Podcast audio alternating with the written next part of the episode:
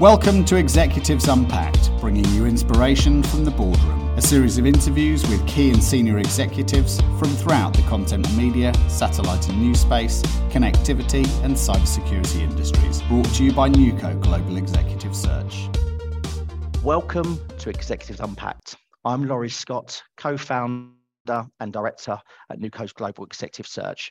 And I'm delighted to be joined by Katherine Monson. Katherine is the COO of Hedron, an aerospace provider, is building a hybrid RF and optical relay network. This dynamic communication infrastructure is going to enable the growing space industry to provide low latency data to the commercial and government end users here on Earth. Prior to joining Hedron, Katherine served as the CEO of KSAT and was the head of ground stations at Spire Global. So she brings a wealth of experience to the aerospace industry. Outside of our space world, Katherine's happy place is hiking, spending time exploring the great outdoors. Katherine has a passion for learning new languages. Katherine, welcome to the show today. Pleasure to have you on board. Thank you, Laurie. It's great to be here. Excellent. Katherine, before we sort of get into it, I was going to ask I mean, I've just mentioned about your passion for learning languages, and I believe you speak Mandarin. Do you speak any additional languages? Uh, yeah, uh, and I should be a little careful. I, I used to speak fluent Mandarin. It's a little tough in the space industry right now to keep up my Mandarin, so I'm mostly relegated to ordering delicious food and, and chatting with my mother-in-law. Um, yeah, so I when I was at KSAT, obviously KSAT is headquartered in Norway, so I have been picking up a little bit of Norwegian, which is going a little bit stale since again, not too many opportunities at Hedron for me to use my Norwegian. And then I speak a little bit of Spanish, but that's uh, from my high school days. Excellent. Well, you can you can order a beer in all three languages, so I think that's that's what counts. Yeah, and the challenge, Laurie, is if I get tired, um, I'll often cherry pick words from all three languages and mix them all together. So that becomes a little bit of an adventure. Those are not normally languages that are, are blended together. Love it. Fantastic. Well, um, well, Katherine, so before we sort of begin, um, for our listeners out there, this podcast is a, a new series for Newco. So um, Executives Unpacked, it's all about giving our listeners some deep insight into some of the key leadership learnings from our um, C-level guests like yourself. So if you don't mind, are you sort of ready for us to, to crack on with the first six questions? Yeah, let's jump in. Fantastic. All right, excellent. So the first of six, what has been the um, the biggest lesson that you've learned during your career? Yeah, uh, so not to sound a little bit, uh, you know, this is a, almost a meta answer, but I think the biggest lesson that I've learned that I think could be helpful to share with others is yeah. growth mindset. So just always having the approach of learning. Um, mm. There is so much in this industry that requires creative thinking. So there are so many challenges. You know, space is a, a hardware industry, mm. so we certainly have constraints of working with hardware. Um, it's a software industry. All of these kind of subsystems have to figure out how to talk to each other. We need to figure out how to make satellites then talk to the ground. We need to figure yeah. out how to work all of the pieces together so that that data is moving seamlessly through the system. So you have the challenges and opportunities of both hardware systems and software systems. And then we're also trying to operate in an environment that is pretty unforgiving. So uh, there are many, many, many places that you can make mistakes that have the potential to be somewhat catastrophic. Yeah. Um, and then add add the price tags on everything, where you know we in this industry think in terms of millions of dollars or hundreds of thousands of dollars. Um, you know, some of these systems, gosh, are already looking at billions of dollars. Yeah. And when you add all of those things together, um, I think for students in particular, it can have the impact of being a little intimidating. Yeah. Um, would really urge really everyone in the industry to keep the open mind of growth and learning. Um, there are also, I think, there are pros and cons of that growth mindset in insofar as um, folks who have experience, you can absolutely leverage that experience. And so being willing to come to the table and solicit that experience from folks who have done something before. Mm. I think the challenge on that piece of it is things are also changing very quickly. So for those yeah. of us who have been in the industry now for several years to also have that growth mindset to say there are new folks coming to the table who have a different way of looking at it. And yeah. just because we failed trying to do something five years ago, there could be things yeah. that are different now in terms of the technology advancement or the operating environment that makes that idea that didn't work five years ago suddenly very viable today. So uh, I'm giving a bit of a long-winded answer, but I really do think that the answer of what I've learned the most is, is keeping that open mind, um, yeah. having that learning mindset at all points of the day, at all points of the year, at all points of your career. Love it. Brilliant. Yeah, I mean, it's so true. Like you said, five years ago, people have been making mistakes, but now technology sort of moved on um, and people can learn from it. So having that sort of open mindedness and, and sort of willing to share ideas goes such a long way. Yeah. Fantastic. So, um, if there was one thing that you would have um, been told earlier um, in your career that maybe you could sort of look back on and wish that you'd been told and sort of learn from that, what would that be? Yeah, that is such a good question. I think one thing that if I look back into my early 20s, that I now kind of look back and laugh of like, oh my goodness, you know, don't stress, calm down. Um, yeah.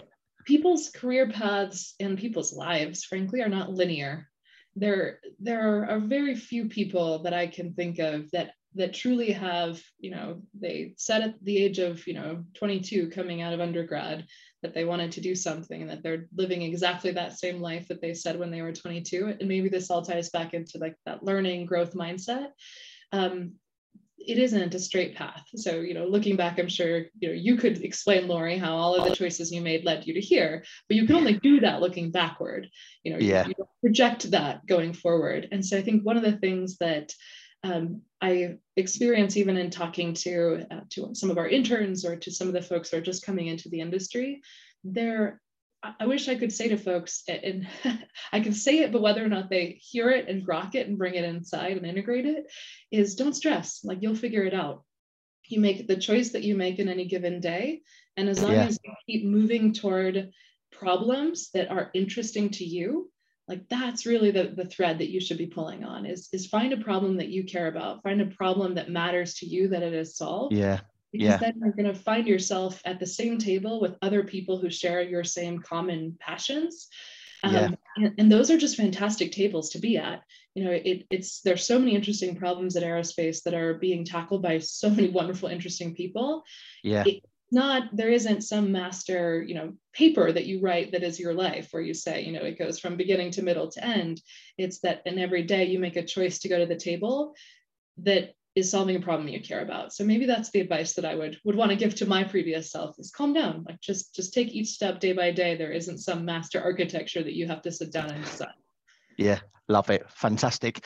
And i mean obviously you've had a lot of success already in your, your career um, and you've just given loads and loads of advice, advice there but is there anything else that, that, that sort of you've taken on from your your sort of peers and as you've sort of uh, involved into management and into sort of the C-level roles is there sort of one piece of advice that you've been given that's always going to maybe stay with you that you would you would always use yeah. Um, so this is actually, I mean, again, back to the growth mindset, something that I have been learning this last year, working with, we have a fantastic uh, management team at Hedron. So my, my business partners, my colleagues, Baris Erkman, Rhonda Landers, we are a very tight team.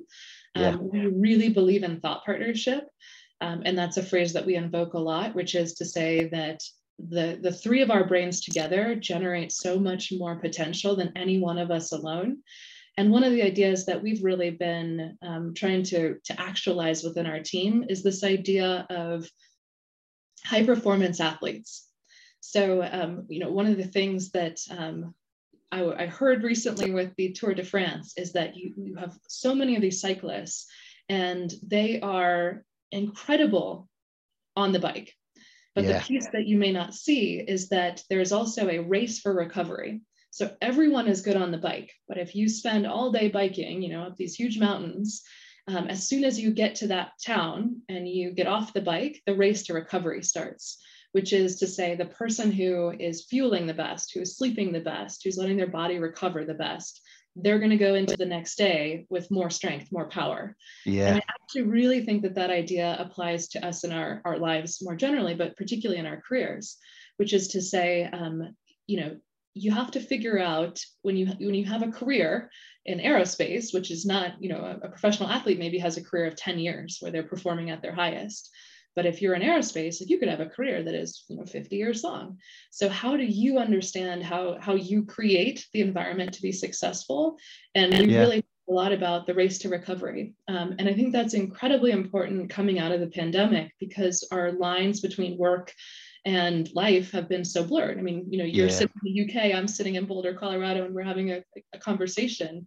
And so the boundaries that we used to have that gave us more structure to, to have that the race is over, we're now recovering, those have become quite blurred. So I think it does require folks to be much more intentional about thinking about, you know, how am I going to sustain a high performance level over many, many years? Um, and really thinking about that as, as an essential part of doing the role well. So that's something actually that we on our leadership team have been having conversations about and, and thinking through how do we support each other in, in that race to recovery so that every single day we're showing up with the highest performance possible.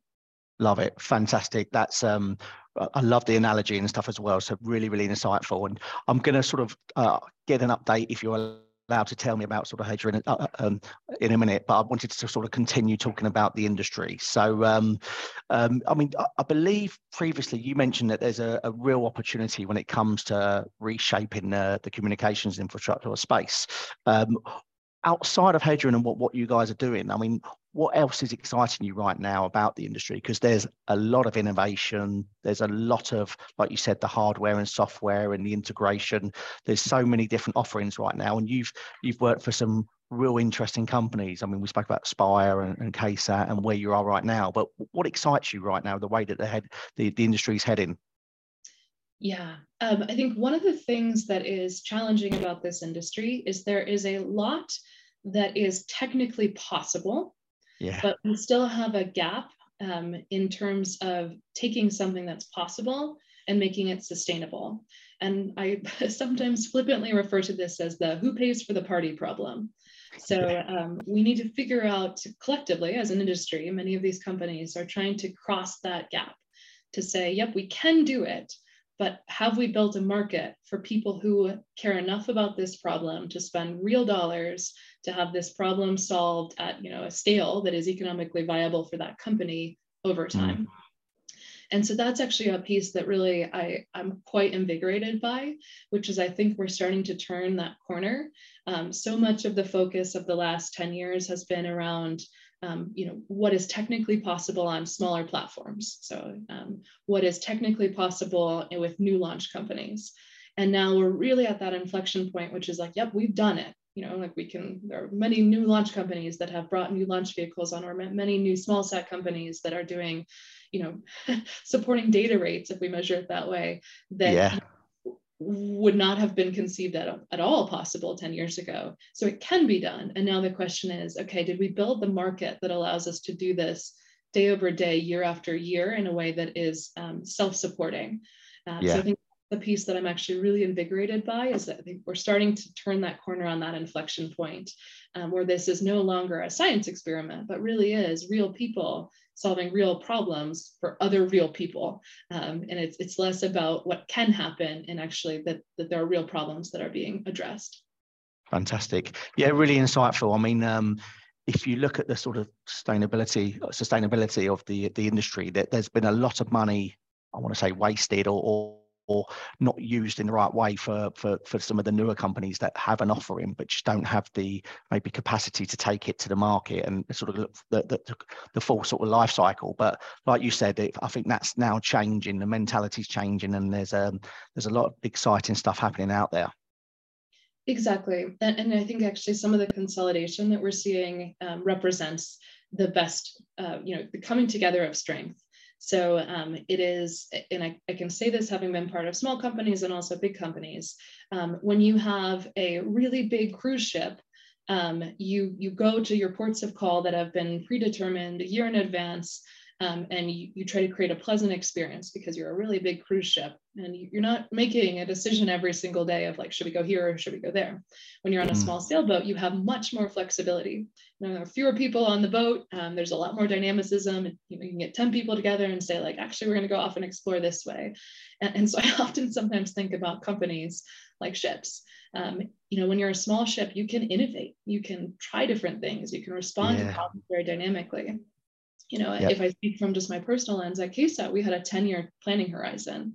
um, you know, at Hedron, we have a rough sense of our, our 10 year direction, um, but we would not have a, you know, a financial model for 10 years out because so many things could happen between now and 10 years from now that there's just so much possibility. And so I do think yeah. that some of the consolidation that we're seeing in the industry does represent that different entities are better at different pieces of the problem. So these yeah. new innovative companies are really pushing the envelope on what's possible, and they're able to take risks that larger companies, um, frankly, they have expectations that have been set, you know, for many yep. many years, and so the risk of trying something new is just a higher bar to cross. But when you yeah together, you take the innovation culture and you take the structure of being able to execute and execute at scale and execute replicably for many years over, and you start to have something that's quite dynamic.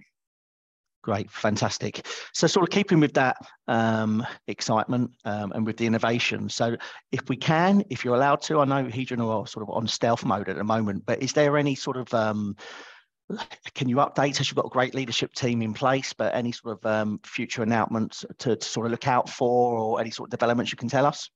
Yeah, absolutely. So, Laurie, you're spot on. Um, anyone who's gone to our website probably sees that um, we are um, in stealth mode. And really, our thinking there is that we are having very direct conversations with all of our customers. Um, and we very much have this belief that you know the proof is in the pudding so um, rather than talk about what we're going to do we're, we're going to do what we're going to do and then we'll be really excited to be able to bring this service to folks um, when we come online with the Hedron network. Um, the things that I can talk about, I, I, mentioned I have fantastic business partners and colleagues um, in Baris Erkman, in Rhonda Landers. Um, Baris's background is in optical comm. Um, we have been quite public that we are building our own optical terminals in-house at Hedron. So as we look at the marketplace, we do see that there is an opportunity where there's an unmet market need. So when we look at, we, we want to be able to fly an optical terminal that allows us to close inter-satellite links between our satellites and our, and our backbone, um, but also between our satellites and our customers as an ingest modality. And we did not see that there were compelling options that were at the size, weight, and power and cost that would be optimized for small satellite platforms. So, so much of the legacy of optical comm has actually come from um, solving a different problem. So, you know, optical comm, a lot of the work was uh, fantastically done by folks at DLR, so the German Space Agency. Yeah. Um, and really, the problem they were trying to solve was if we take these geo platforms, because geo was the space industry until frankly quite yep. recently. Was, uh, yep. yeah, I mean, it, that, that was it. and there were, NGSO was very much kind of like, um, a science platform for a, a, few different NASA missions, but was not a commercial space. I mean, I guess Iridium's perhaps a notable exception. Um, but if they, their problem that they were trying to solve was looking at these big data rates from geo back down to a fixed point on Earth. And so obviously then if you're building an optical comm system for geo, you have a different platform altogether. And so we have a bigger, heavier system that is capable of high data rates. We're looking at that problem from exactly the opposite heritage, which is to say, we need a system that can be rapidly manufactured. So we need to be able to build it in a standardized way that we can roll out many, many, many units very, very quickly. Yeah. Because the life yeah. cycle build on a small satellite is, you know, many times it's a year. Yeah. And so we can't get hardware to people. Then it was again a good idea on paper, but it doesn't solve yeah. a problem. And so we're really looking at coming at it from the build build to scale um, build with a lot of components um, that are SWaP efficient for small satellites. And then the trade that we make there is that we're not trying to have a terabit per second link. Uh, we're not trying to do a 100 gigabit per second link. We're really scaled down in terms of SWaP with the data rate that is still competitive for the amount yeah. of data trying to move, but is a different problem um, than just creating a giant kind of stream of data down from geo. So we're very excited about the optical comms technology that we're building. Um, you know, that that's something that has been talked about for many years in the industry. I think we're at the inflection point right now, again, where that's kind of leaving the realm of paper and coming into being a real offering. Um, so kind of in that zero to five year time horizon is when we see that there's going to be a lot of adoption of the optical comm platform. Very exciting. Looking out for it and um, I'm sure it's going to be a success. Well, um, well, thank you for that, Katherine. So really insightful. Um, now, sort of moving it back again, maybe to to your experience, um, and yeah, I mean, this is a question really. I mean, what what what type of things sort of keep you constantly awake, awake at night, or or yeah, keep keep you up? Yeah, um, that's such a good question. um, I think kind of going back to that growth mindset of there are so many things that can go wrong in an aerospace company and that's not unique to really any one player but just going back to you have hardware elements you have software elements. Um, gosh you know this incredibly well Laurie. we are existing right now in a moment in time of immense growth in the industry. Yeah huge talent shortage because folks are really trying to you know everyone's growing all at the same time and many folks are looking for the same group of people which are people who have a lot of experience um, who have you know have done this before. Um, and so i think we collectively have a challenge in the industry of how do we bring the next generation um, more quickly up to speed? Um, so how do, how do we start to say you know whereas before we may have said in a job description we need 10 years of aerospace experience and we want yeah. subsystem experiences. And you need to have run this type of program that was you know at this dollar mark or, or larger. Now we might say okay no these are really the, the key skills that i need. You know i need someone who has growth mindset who communicates very well who engages in thought partnership um, who's detail oriented and starting to think much more specifically about what is the type of person um, and attitude and approach that will be successful in this role and taking on more of that responsibility as a company to say and how do i get you um, access to that experience like you don't have to have it in your brain if i can get you access to people who have it in their brain who you can leverage that thought partnership with so I do think that talent is obviously a piece that, um, uh, you know, if I speak to other um, executives in the industry, talent is always a question. Where are you finding it? Are you struggling? Um, you know how are how are you building support structures for people?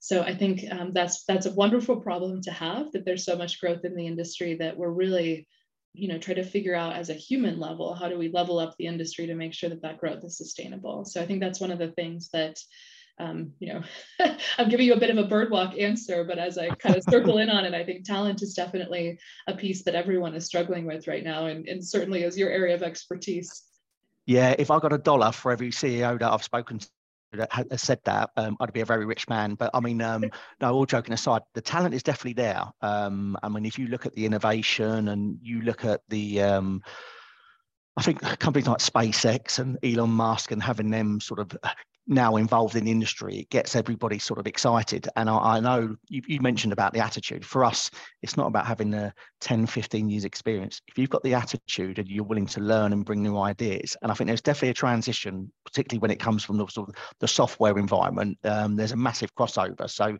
it's just trying to to attract the talent to come into this wonderful industry. Absolutely. Yeah. Um, you know, my I am not an aerospace engineer by training, by education. So I, you know, I'm as much of an example of this as anyone, which is that there are lots of dynamic problems in this industry that need to be solved. And my education is in defense policy. And on paper, one might say, wow, there's not a lot. How did you end up here? Um, but actually, what I found is all of the reasons that I thought I wanted to go in defense um, are very much true in the aerospace industry. I mean, very mission-centric people um, trying to solve these big, you know, gnarly problems, um, big geopolitical significance, the problems that we're trying to solve, like they're a global scale. I very regularly, I mean, gosh, our conversation is an example of this. I'm very regularly working across borders. It's a very international context. You know, all of the things that I thought I wanted out of defense, I actually am finding in the aerospace industry. So I can only imagine that there are, are many others like me who have a different education background and are just waiting to find their home in aerospace. Well, it's great to hear your journey. And I think for, for our listeners now, there to hear that story rather than you have to have the engineering degree. Um, you're bringing in new ways of thinking new ideas which is which is fantastic. So i could talk about that all day. Um, okay excellent. So i mean katherine i mean a lot of executives that we speak to can sort of pinpoint a variety of reasons of why they've had success. Um, but i'm curious i mean is there any incident or can you identify a sort of a single thread that's run through your career that's led to this success Oh, that's a big question. Let me think on that a bit. um, okay, a risk of sounding like I'm going on a soapbox here. Um, one of the questions that I have gotten fairly regularly, um, so I, I really try to make it a priority to be involved with uh, some of the fellowship programs that are in the aerospace industry. And it really is, I think, uh, important to me that we are training the next generation of folks to come into the industry and stay in yeah. the industry. Yeah. Um, so uh, particularly folks who have, you know, non-traditional backgrounds, they don't have an aerospace engineering degree, um, really trying to create a diversity of a talent pool in the aerospace industry. Those are things that matter to me. Um, so having conversations with students. And one of the conversations that often comes up, or a question that I'm often asked, is how did you get your seat at the table? Um, and I, I think the framing of that question honestly always breaks my heart a little bit because there isn't some uh, you know master guru in the industry who says this is the table and there's yeah. chairs and these are the people who are most qualified to have the chairs so again I, I really always try to push back on that framing to say nobody's going to give you a seat at the table. There's, there's no metaphorical table. Um, there are lots of problems that different groups of people are trying to solve. You know, some are working together in a company, some are multiple companies who are working together, some are multiple companies that are competing with each other that are trying to take different approaches to solving the same problem. And it's really about figuring out which problem space you want to be in. And so if you reshape your thinking of the table is just a group of people who care about a problem and yeah. keep going to the table that you want to be at. Um, it's not do those people want to have you there frankly they don't probably notice or pay attention to who else is at the table yeah. people are far less judgmental than i think sometimes you know people can internalize that we fear that they are but it's like no if you know you Laurie are really passionate about you know the creating diversity in the space talent workforce like you and i are going to have a great conversation about it um, you know if if we are both really excited about space traffic management great, we're both going to have a good conversation about it. We're going to generate ideas. We're going to kind of support each other as we keep working through those ideas. Um, I cannot tell you how many people I have met over my career in the aerospace industry that I still come back to, you know, and we might kind of solve different sub problems for several years, but we'll come back and have a conversation and realize like, oh, the work that you're doing in space traffic management is directly related to the work that I'm doing in terms of creating dynamic communications infrastructure. Because in order to do space traffic management well, we need to have satellites that can communicate with each other rather than always having to come back, wait till a ground point to share information. And now we've introduced an hour lag into the system.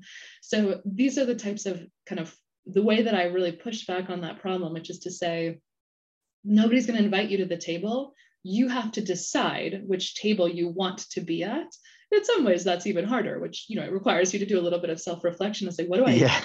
care about how do i want to spend yeah. my time but i think that's the tip of the spear because if you figure out what you care about you will always do your best work in a domain that you care about yeah Yep. And that's what I love about this industry because so many people care about this industry and I've got so many ideas and it's just trying to bounce those ideas and um, sort of regurgitate that to, the, to people want to come into the industry because there's so much passion out there and so many ideas, but sometimes people are too afraid to sort of say anything by uh, making themselves look silly, which is completely not the way that it is.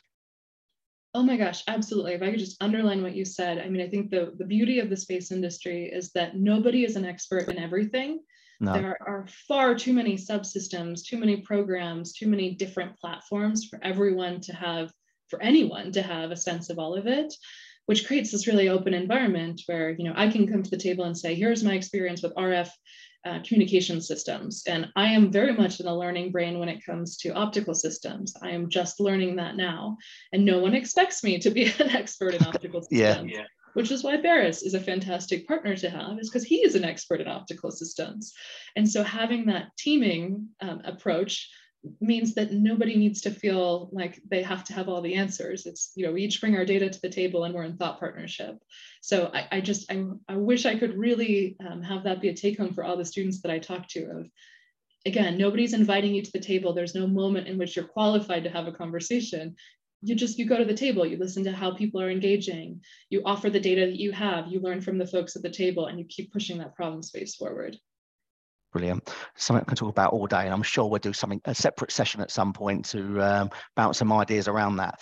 Okay. Well, um, thanks so much. So, um, Katherine, we've got one final question, but this is the the part of the podcast that's more sort of the fun side um, and allows people to sort of get to know you outside of the day job. So I hope you don't mind. Um, I do have one final question, but before we dive into that, I've now got a quick fire round, um, and I'm only going to throw six questions. Um, quick fires, one answers. Just keen to uh, yeah, keen for people to sort of get to know you outside of the, industry. So um, here we go. If you could live anywhere, where would that be? Oh, I love living where I live. Um, so I live in Boulder County, Colorado. It's absolutely beautiful. If you have not visited, please come. Let me know. I'll take you to the Flatirons. Um, where I live is where I want to live. Brilliant, fantastic, love that. Um, if you could eat one meal for the rest of your life, what would that be? My husband and I are very guilty of having a very our go-to meal, which is we make baked chicken thighs, white rice, and garden peas. And I could probably eat that three times a week and not be unhappy. and make it in your sleep. Exactly, exactly. Brilliant. Um, can you tell us something that not many people know about you? That is a really good question. I feel like I should have a go to answer on this. Um, I'm not so quick on the quick fire here. Um, I studied in opera. So I trained in opera when I was an undergraduate, and I feel very much uh, like an artist. Um, that might seem counterintuitive because most people don't think that art and aerospace are things that go together. But again, not to sound like a broken record, there's so much creativity that's required to be successful in this industry. And I, I think really so much of what, uh, you know, my view of myself as an artist is very much also true of my view of myself as an aerospace executive. So um, music is very important to me. I continue to have a rich musical life. So that's probably something that I don't talk too much about in the aerospace industry. There we go. Wasted. We need to uh, need to get you to do a duet or, or do a, uh, a concert. So that actually uh, ties in nicely to the, the, this next one. Now, this might be slightly different given uh, um, your sort of musical background, but if you've got a, uh, a go-to karaoke song, um, and it can be opera, so what would that be? Um, so I have to say, Laurie, not to disappoint you, it's definitely not opera at karaoke. Um, it's anything by ABBA. I just, I just, it's always a crowd pleaser. It's high energy. Um, there, you cannot go wrong with any single ABBA song. You, you, you definitely can't. Always good at a wedding. Last night, last song of the night. Everyone sort of get, gets everyone going. So, um, good, good, good question. Good answer. Okay. Um, last question on this one, and then I'm going to go to our final sort of um executive question. Um, who would be your dream dinner party guest and why? Oh gosh, that's such a good question. I think I'm going to give a bit of an unsatisfactory answer. Um, I think that I have realized during the pandemic how important my kind of friends and family and community are. And so, you know, I'm sure many people answer this question with a historical figure or, you know, a celebrity. I have just found that I am so appreciative to have dinner with my husband, with my family, with our neighbors, with our friends, and just to get to be with our community in person again. Um, yeah. Um, been so enriching. And so I, I, think I just have a newfound appreciation for the, the people in my life and getting to spend time with them and, you know, get to have dinner parties again. That's a great answer. I remember during the first lockdown, we would have um, fancy dressed events with our friends on a Zoom meeting and all sort of go and do some quizzes and questions that we're going to ask and have a couple of drinks and some music and stuff but it was it was it was fantastic. So when you could sort of do it in person it sort of you take it for granted. So really good answer. So katherine i'm now coming to um, the last question um, and i hope you don't mind. I'm sort of going to go back to what we've sort of discussed. Um, if there was one bit of advice that you could always give to to somebody that wants to come into the industry and you've given a lot already but is there is there anything else that you'd like to add? Yeah let's see. How to sum it up in a an easy package here. I, I think maybe i'll at risk of repeating myself go back to take the time to figure out the problem that you care about. And that's not the problem that you know your best friend in Aero 101 cares about, or that you know your um, you know your colleague cares about. We each have our own way of approaching problems, and I think it it is intimidating sometimes to sit down and think, well, what what do I care about? That feels like kind of a big question to ask yourself. But I think um, if you take the pressure off of, you don't have to care about something for 50 years, and you don't have to decide once. It's in this day, in this week, in this year, what's the problem that I'm trying to solve? Um, I think that type of kind of self awareness and check in is the best kind of fuel that there is. Um, and to really be honest with the answer that you get. So, um, you know, I mentioned that my background is originally in defense policy. So I'll share um, a small anecdote, which is to say that I did all of my education around having one particular job. I really wanted to work OSD policy.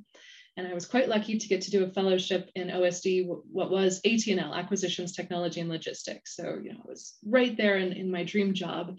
I got there, um, you know, had this fantastic fellowship opportunity. And about a month in, realized I hate this which was terrifying because I had spent so many years trying to get to this moment that I thought I really wanted to do. Yeah. And, and I should be a little careful because I don't, I don't mean to sound flippant. There's amazing work that's done in the Pentagon. For me personally, what I found is that there's so much, um, so much stakeholder management, if we call it that, um, yeah. that it is really, really tough. You know, you're, you're moving uh, any amount of change, you're trying to move in a year's time frame. And there are so many different voices that need to come to the table and I found that my my personal cadence, I was much happier in a faster moving cadence. So, you know, I left the Pentagon, I came back into the private sector. There were a couple bends in the road that allowed me to get into the aerospace world. Um, but I really think having, um, let me call it courage, having the courage to yeah. ask yourself that question and like look at that answer in the mirror and then move toward it because there are so many people I know that I think exemplify this um, this courage really well. Because you know, you can you, five years from now, I could look in the mirror and say, you know, Laurie, I'm going to go back to opera, um, and to do that um, could be a choice. And so I, I think really um, just being being willing to move toward where you care about a problem space or where you yeah. think you can help bring um, bring a solution to the world I, I, think is honestly again back back to it's the best fuel um, you have to live your life. No one else is going to live it for for you. And yeah. be able to take the time to figure out what what where do i want to spend my time? What problems do i want to solve? I think is the best advice that i could give. Fantastic. And and um yeah i mean you only get one chance don't you? So if you're not you're not happy or you want you, you have the flexibility to move make it happen. Um and it's just fascinating to hear your your story. So um I'm afraid that's it, Katherine. I mean, it's been one wonderful to have you today. I mean, really insightful, and I could I've got loads of questions, but we'll uh, we'll have to set up a, another conversation down the line. But I just want to say it's been an absolute pleasure. Really, really enjoyable and insightful, and I really appreciate you taking the time to um, to to pass on your your valuable um, advice. Well, Laurie, thank you so much for having me. It's always so nice to start my day with a great conversation. So, thank you so much for this treat this morning.